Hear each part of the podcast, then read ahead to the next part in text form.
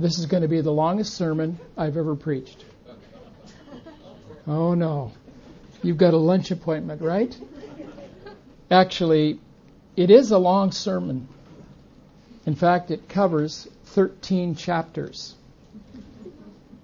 And it took us about, I think it was 13 months to go through the book of Hebrews. And this morning, we're going to take a Shinkansen ride through the book of Hebrews. Okay, I guess we don't use uh, seatbelts for the Shinkansen, do we? Anyway, we're looking forward to what the Lord has for us. We're looking to Jesus. It's been our theme all this past year. This is a experience that I trust was instrumental in your life to be able to get hold of not just the book of Hebrews, but the whole panorama of who Jesus Christ is, what the whole Bible is all about, what is Christianity all about. All of this is packed in there in this book. And that's what I have fallen in love with. I've told you, my wife Katie, her favorite book, she said, if I had to go to prison, there'd be one book that I would tear out of my Bible and sneak it in my backpack and take it to prison with me. It's the book of Hebrews. And I have personally fallen in love with that book as well. We're going to go through the 13 chapters and pick out where it says that Jesus is better than whatever is described there.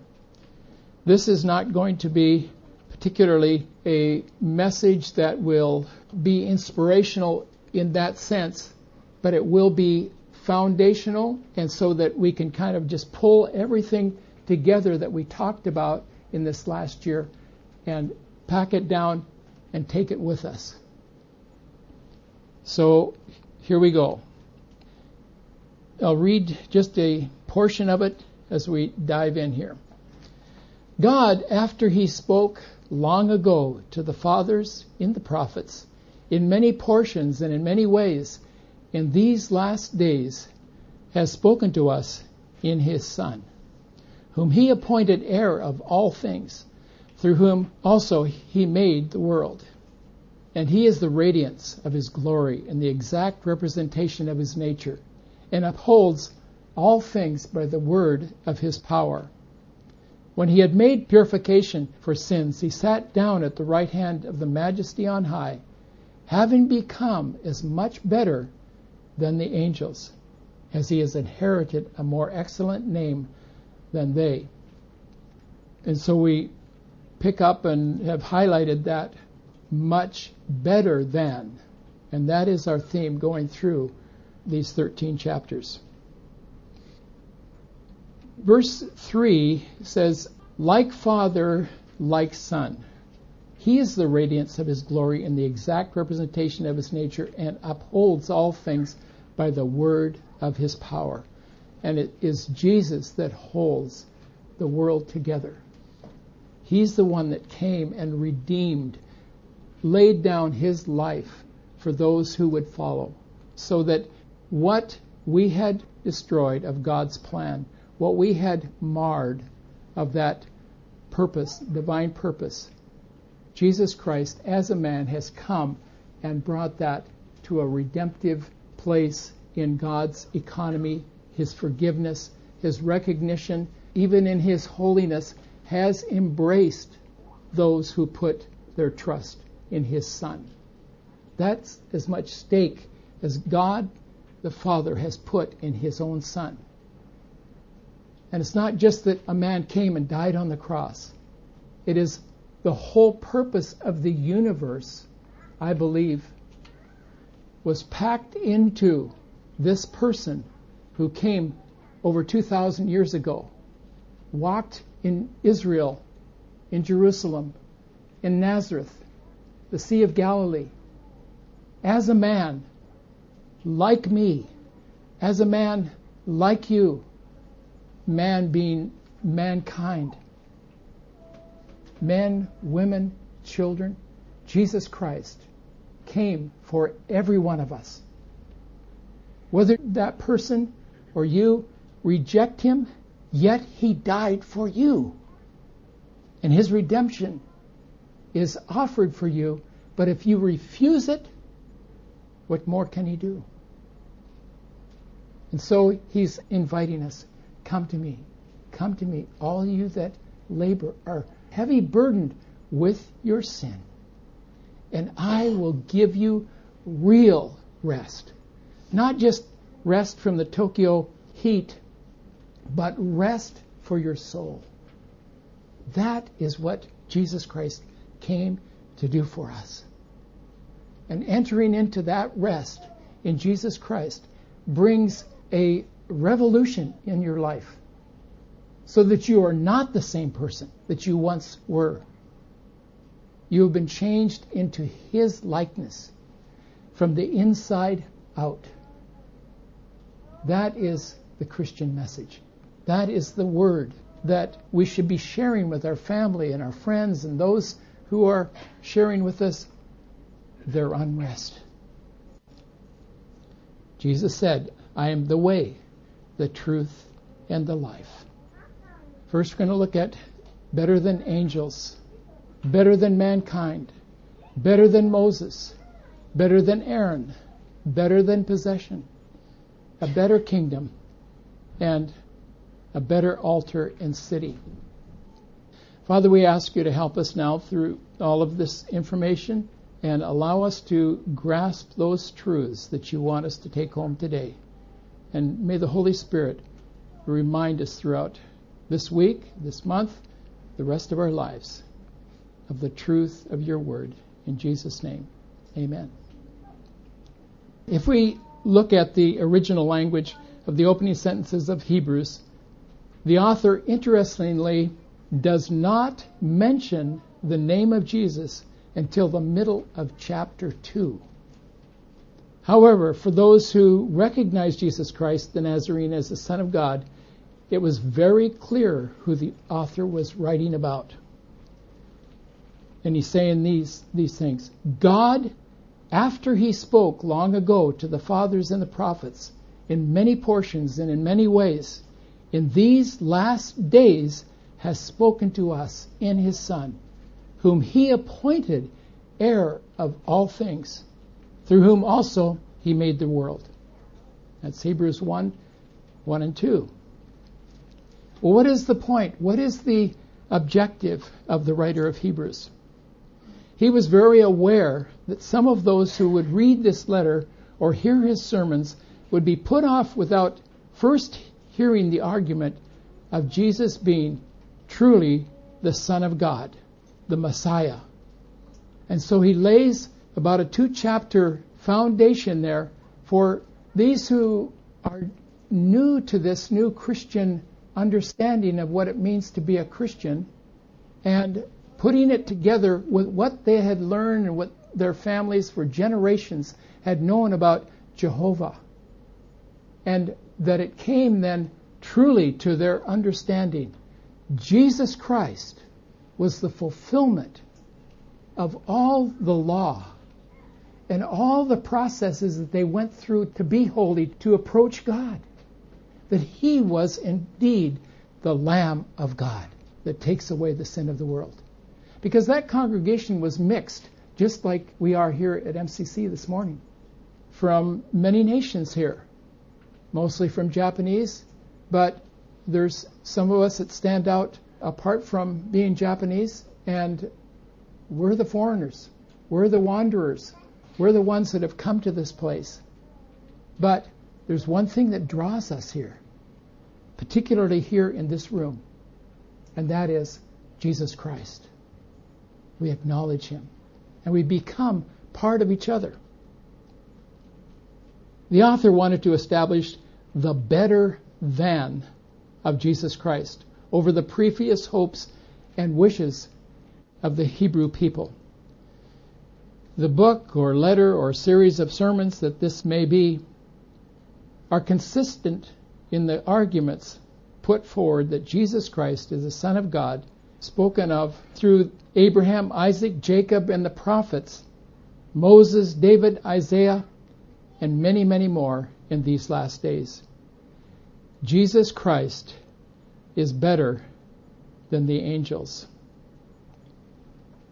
Isaiah the prophet said in Isaiah 7:14, "Behold, the virgin shall be with child and shall bear a son, and they shall call his name Emmanuel." In Luke chapter 2, it says, Behold, I bring you good news of great joy, which will be for all people. For today in the city of David there has been born for you a Savior, who is Christ the Lord. This will be a sign for you. You will find a baby wrapped in swaddling clothes and lying in a manger. And we've talked about that, where these angels burst in the presence of these shepherds that were out on the hills in the middle of the night with great light. And it says, An angel of the Lord delivered this hint.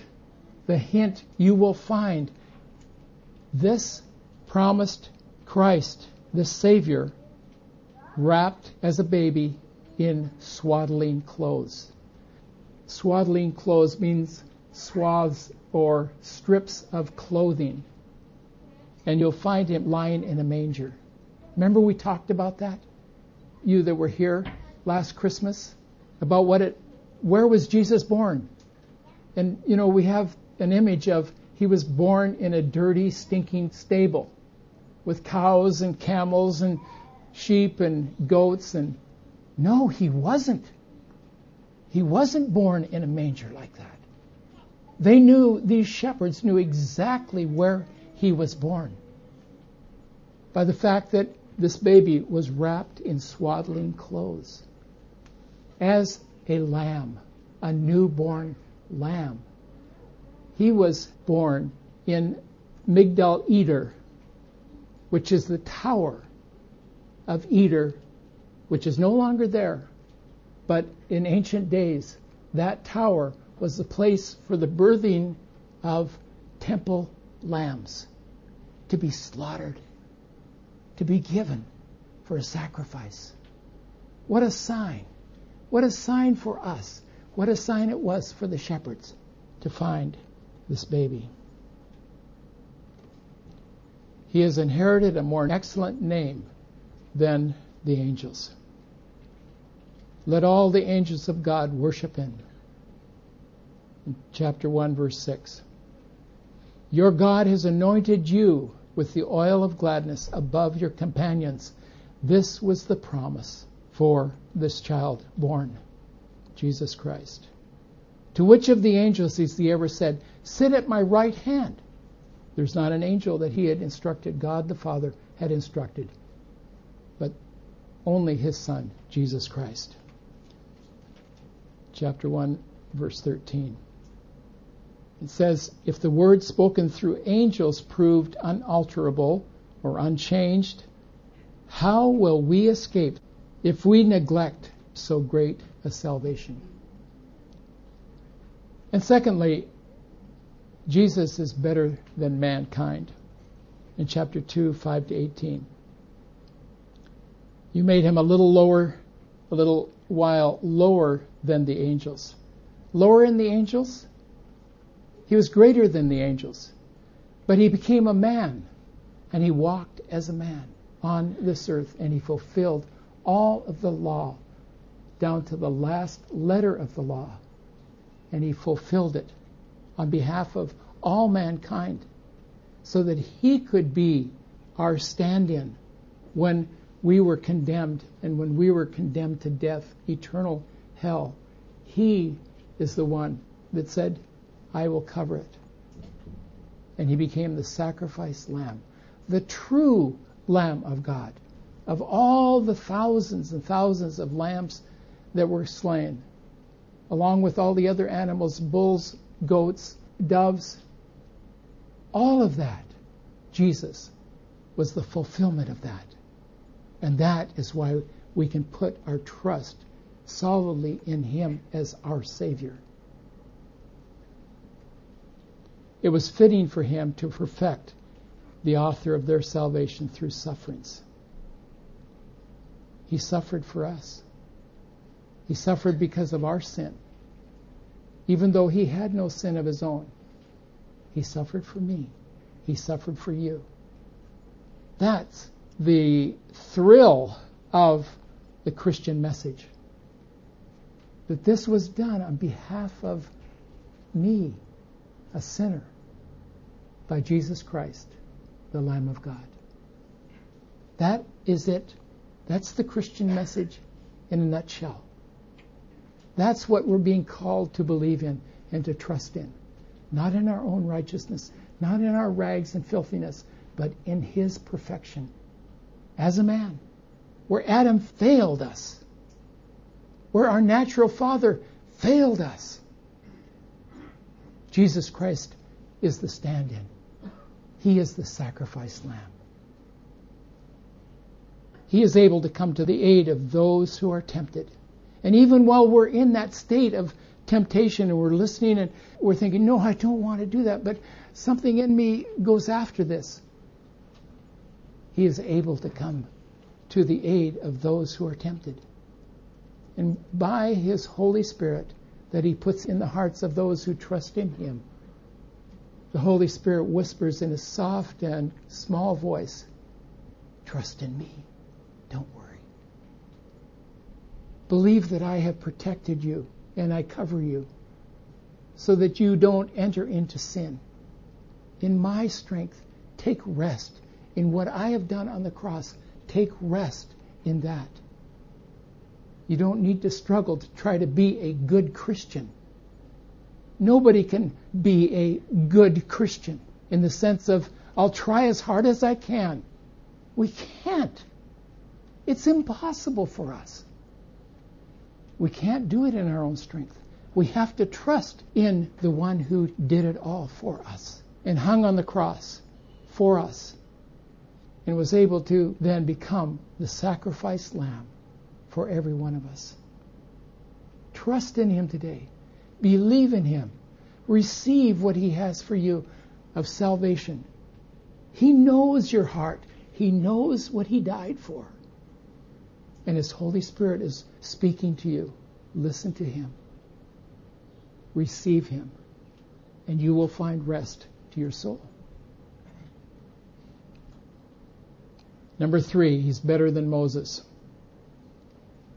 For He has been counted worthy of more glory than Moses. Moses was a, a leader of the children of Israel out of Egypt. Really a picture of Jesus, who found us in this world, like Moses went back and found the children of Israel and led them out of Egypt. A life of slavery, a life of no identity. Yes, they were known as the children of Abraham, Isaac, and Jacob, but they had no recognition nationally speaking. In fact, they had become slaves in Egypt even though their great leader Joseph had set the precedent for who they were as a people. And they helped, some people say, build the pyramids that still remain as a witness of what they labored for in Egypt on the backs of Israelis, of a people that weren't a people at all. And he brought Moses, who was raised in Pharaoh's court by a fluke. It's something that shouldn't have ever happened. Where Pharaoh's daughter goes down to the Nile to refresh herself in the Nile waters. And there's a man made basket floating in the bulrushes. And she asks a servant, Bring that to me. And in there is a baby who had been hidden from those executioners who were killing all the male children of the Israelis. In some ways, this is a picture of Jesus Christ, who came to our world as the Son of God, but as a man to redeem us, to bring us back to Creator God, our Father. But Jesus is worthy of more glory than Moses. But Christ was faithful as a son over his house. even as Moses was faithful in his. And let us be diligent to enter that rest. Only by trusting in the resurrected life of Jesus Christ do we find true rest. And that's what Moses had performed for Israel. But even they would not receive the message because Moses was not the Savior. There was another one that was greater than Moses, and that would be Jesus Christ. He was better than Aaron in chapter 4, verse 14 to 10, 18. A long passage there that the Hebrew writer takes a lot of time right in that middle section to try to describe what Aaronic law was all about. What was it all about? And that is described in those chapters, piece by piece, that we went through. It says that our high priest was the one who has passed through the heavens. Romans 1 4, who was declared the Son of God with power by the resurrection from the dead, according to the Spirit of holiness, Jesus Christ our Lord. Therefore, since we have a great high priest who has passed through the heavens, Jesus, the Son of God, let us hold fast our confession. So also Christ did not glorify himself so as to become a high priest. He didn't say, okay, I'm going to be the high priest. No, he was made a high priest by the Father, by the Father saying, This is my beloved Son. This is whom I have chosen. And the plan of Jesus Christ was very intricate in following the specifics and the details of the preparation, the bringing together of all of the Jewish law in order to become that Lamb of God. Very specific.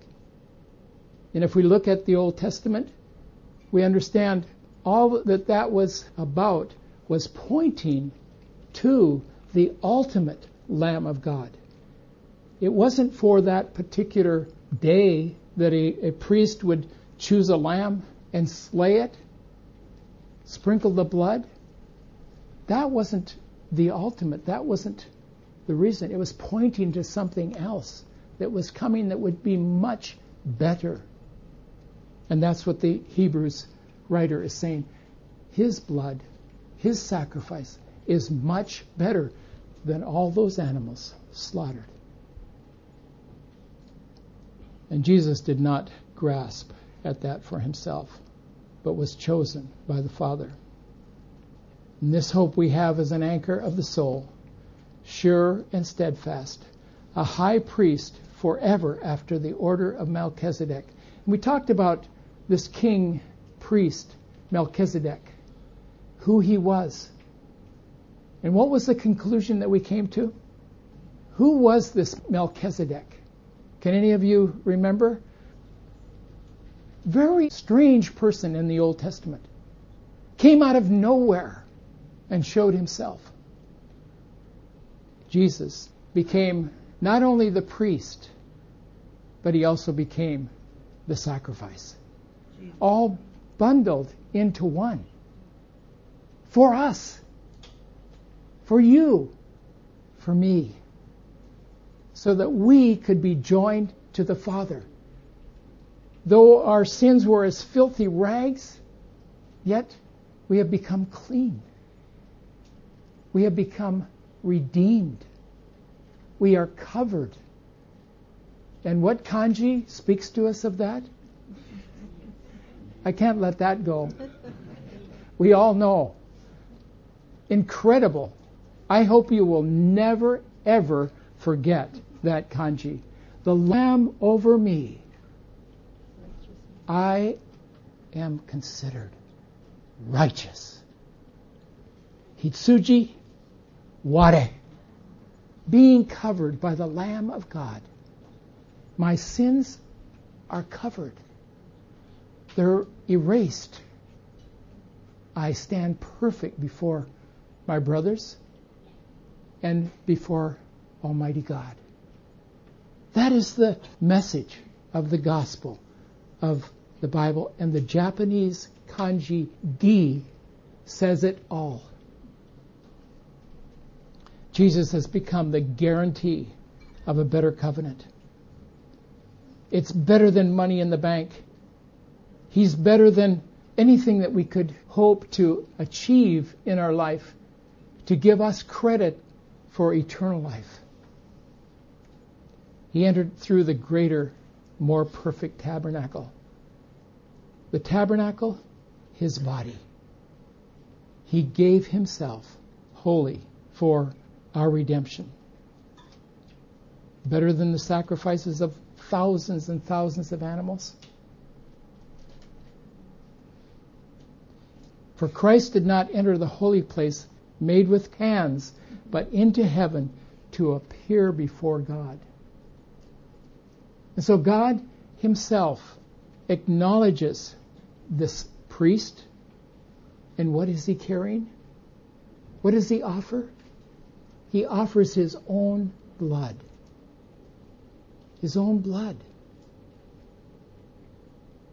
This doesn't make a lot of sense other than the fact that he is the lamb, he is the sacrifice, and this is the only way that our sins could be washed away. He's the better possession. Let us hold without wavering, for he who promised is faithful. And God has promised in his Son that whoever believes in him shall not perish, but have everlasting life. John 3:16, most famous Bible verse in the world. Basis of our faith is not on what we will gain, but who we put our faith in as our reality. Our hope, our faith is based on the promise of Jesus Christ. He said, We believe it, and it is so. Strangers, exiles, desire a better country that is the heavenly one. There are more refugees in the world today than have ever been. You know that? We don't have that problem here in Japan. But every major country in the world has refugees, displaced people, people that don't have a home to call their own. Millions, millions in that state. Now, what does this have to do with this? The fact that we are in an age these days when this message is most pertinent it is most important that we understand here in this country, we are very privileged. And yet we are the country that does not understand Christianity or does not acknowledge it. What is there? Less than half of 1% of Japanese are willing to stand up and say, I am a Christian. In a country like this. But there are many, many like ourselves or similar to us that don't know the message of Jesus Christ in this country. And we need to understand that when we're riding on the train, when we're going out into the marketplace, when we're on the streets, we who have the truth should be the first ones to share the good news of where the water is, where eternal life is. That is our joy and that is our privilege as those who live here in Japan. And I'm not just speaking to the Japanese among us, I'm talking to all of us who cannot call ourselves Japanese, whether we're North Americans or Southeast Asians or Europeans. We have a responsibility too to speak boldly for who we have been embraced as believers, as those who have a heavenly home and assurance. And having gained approval through their faith, did not receive what was promised because God had provided something better for us, so that apart from us, they would not be made perfect. Meaning that we, as believers, in this day and age, God was waiting, waiting, waiting, waiting for this time in world history to let his message be broadcast throughout the world. And as we've mentioned before, how many of you have a dozen or a half a dozen Bibles on your cell phone? Different translations. Those of you from China, I was shocked when Jean's parents came and they were talking to us about the fact that, yeah, Jean's dad, who is a believer, has several translations on his cell phone in China. But we've been sending Bibles to China. Well, they already have Bibles in China. In some places, they don't have internet, though.